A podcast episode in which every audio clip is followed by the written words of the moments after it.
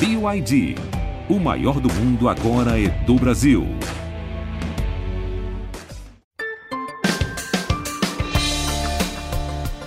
Olá, eu sou Mônica Mariotti e esse é o resumão do G1. Eu e Gabi Sarmento vamos contar para você as principais notícias dessa semana. Oi, Moni, vamos lá. Nessa semana, a Anvisa autorizou o uso emergencial da vacina da Janssen no Brasil.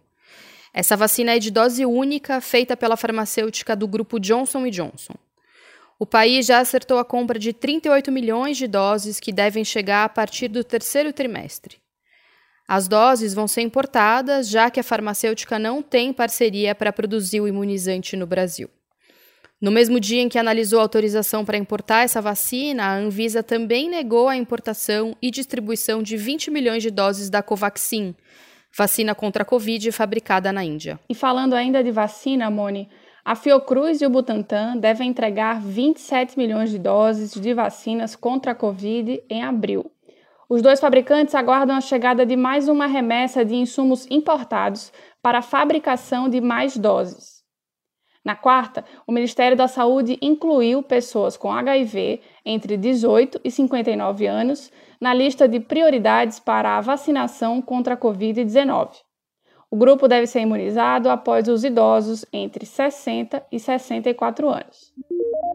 Março terminou com números muito, muito trágicos. Foi o mês mais letal da pandemia no Brasil. Foi disparado o mês com mais vidas perdidas no Brasil. Foram 66.868 mortes, mais que o dobro de julho do ano passado, que tinha sido até então o pior mês da pandemia. E também terminou com um novo recorde de mortes por Covid.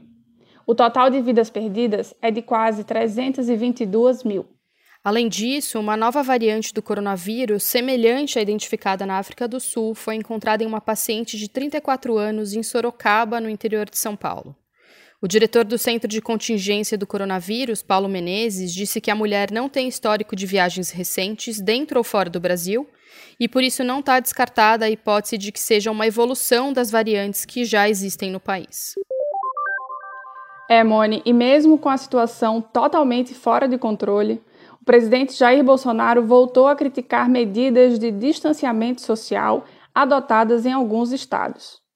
O pronunciamento foi feito na saída da primeira reunião do Comitê da Covid e diverge das declarações do ministro da Saúde, Marcelo Queiroga, e do presidente do Senado, Rodrigo Pacheco. Ambos defendem as medidas de isolamento social e o uso de máscaras para conter o vírus. Tínhamos e temos dois inimigos: o vírus e o desemprego é uma realidade. Não é ficando em casa que nós vamos solucionar esse problema.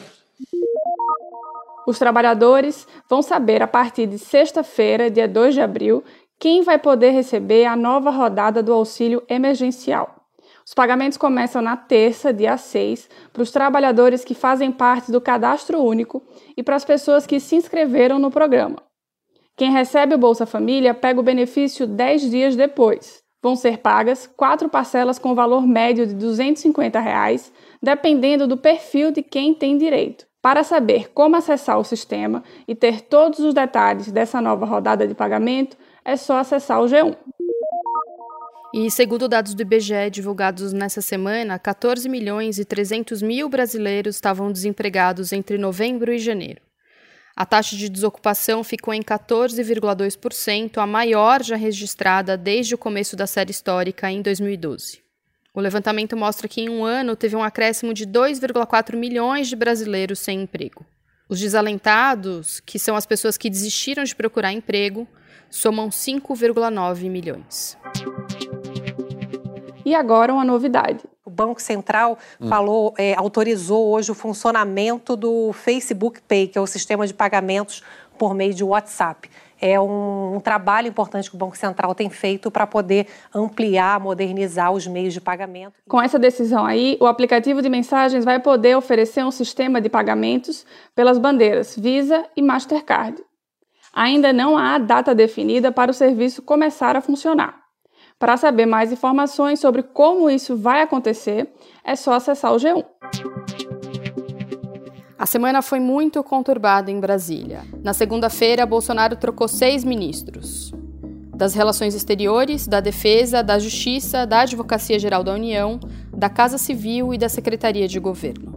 A dança das cadeiras surpreendeu, porque a única substituição que era esperada era do ministro Ernesto Araújo, que vinha sofrendo uma série de críticas e pressões para ser tirado do Itamaraty. As trocas foram um aceno ao Centrão, além da busca de maior influência nos quartéis. Foi o Centrão que pressionou pela saída de Ernesto Araújo das Relações Exteriores, alegando que o agora ex-ministro isolou o Brasil internacionalmente e atrapalhou a compra de vacinas.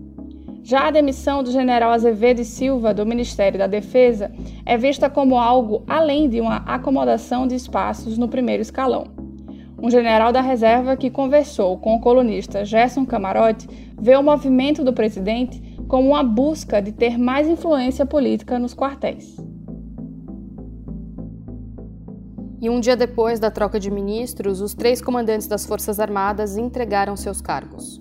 O general Paulo Sérgio Nogueira de Oliveira foi escolhido para o lugar de Edson Pujol no Exército. O almirante de esquadra Almir Garnier Santos vai comandar a Marinha na vaga de Ilques Barbosa. E o tenente brigadeiro do ar Carlos Batista Júnior vai ser o responsável pela aeronáutica depois da saída de Antônio Carlos Moretti Bermudes. As indicações foram assinadas por Bolsonaro. Essa foi a primeira vez desde 1985, no fim da ditadura militar, que os comandantes das três forças deixaram o cargo ao mesmo tempo, sem ser em um período de troca de governo.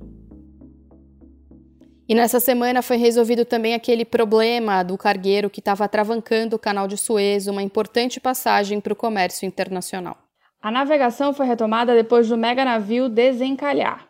Mais de 400 navios ficaram na fila de espera para atravessar a principal ligação marítima entre a Ásia e a Europa.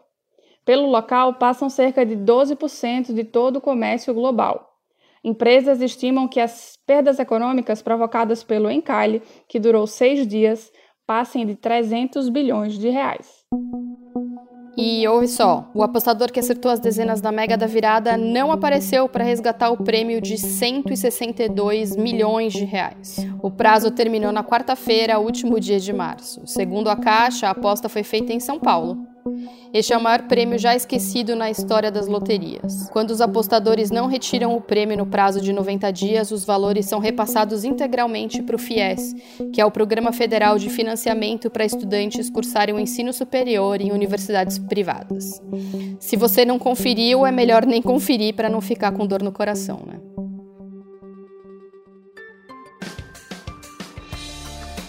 Esse foi o resumão, o podcast semanal do G1. Se você curte esse podcast, segue a gente no seu agregador de áudio favorito. Esse programa foi feito por nós e pelo Tiago Cazu. É isso, gente. Beijo para todo mundo. Se cuidem. Bom fim de semana. Beijo. Tchau. Até mais.